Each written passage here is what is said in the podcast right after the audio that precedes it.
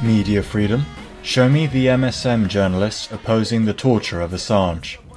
The following is a slightly shortened version of an account posted earlier this week on Craig Murray's website, reproduced with thanks.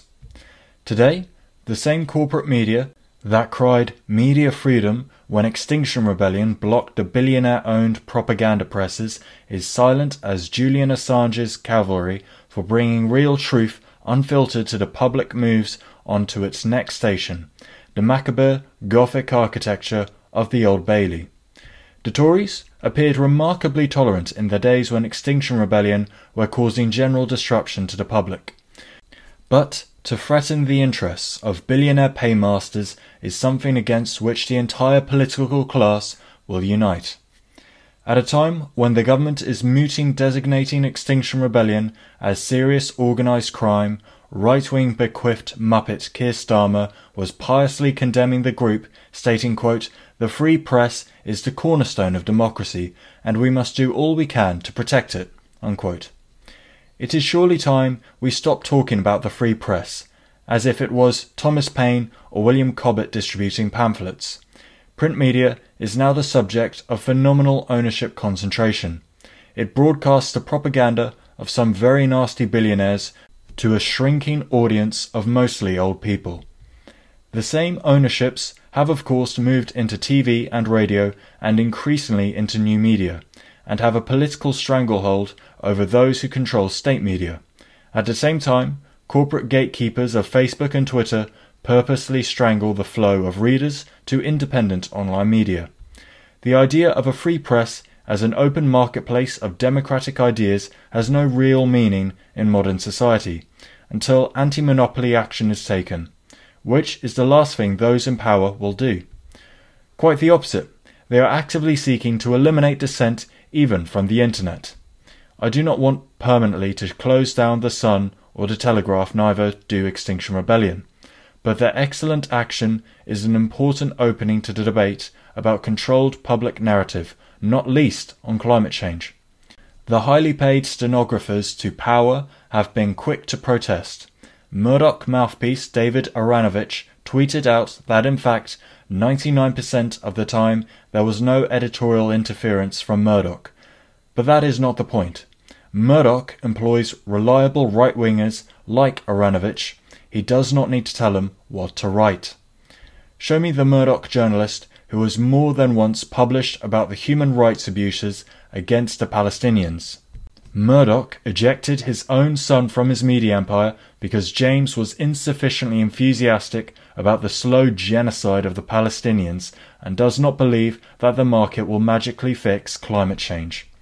Julian Assange has been a light in this darkness.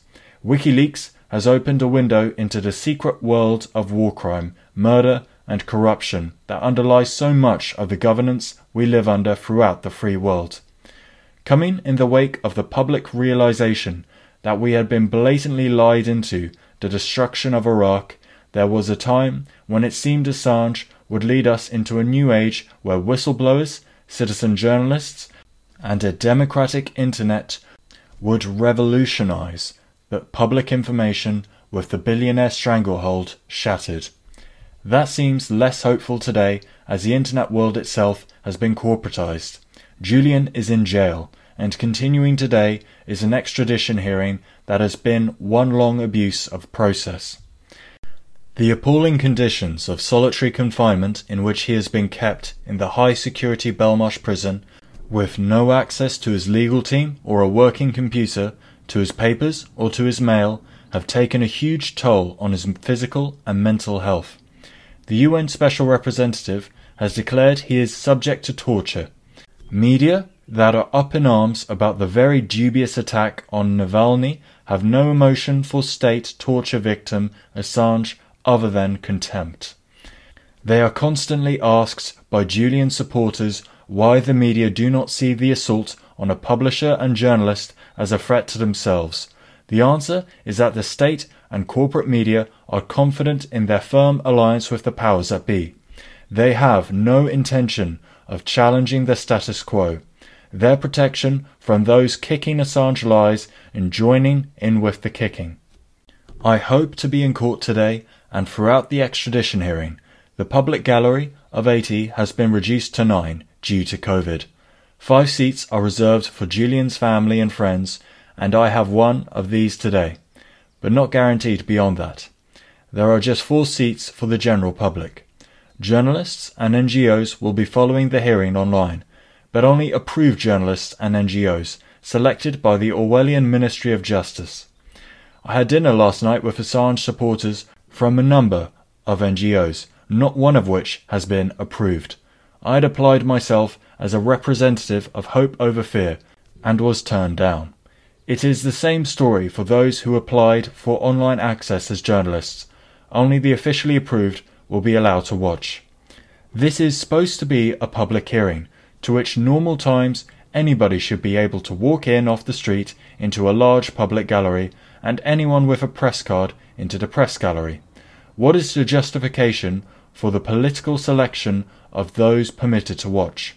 An extraordinary online system has been set up with the state favoured observers given online rooms in which only the identified individual will be allowed. Even with approved organizations, it is not the case that an organization will have a login anyone can use, not even one at a time.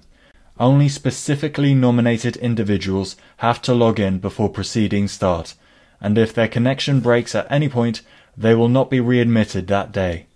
Given these restrictions, I was very conscious I may need to queue from 5am tomorrow to get one of the four public places if I drop off the family list. So I went this morning at 6am to the Old Bailey to check out the queue and work out the system. The first six people in the queue were all people who, entirely off their own bat, without my knowledge, and with no coordination between them, had arrived while London slept just to reserve a place for me. I was swept up by their goodness, their trust in me, and by their sheer humanitarian concern about Julian and the whole miscarriage of justice scared of almost everything, afraid to even tell the truth. So scared of what you think of me, I'm scared of even telling you. Sometimes I'm like the only person I feel safe to tell it to. I'm locked inside of selling me. I know that there's a gel in you. Consider this shit belling out. So take a breath and hell a few. My screams is finally getting free. My thoughts is finally yelling down.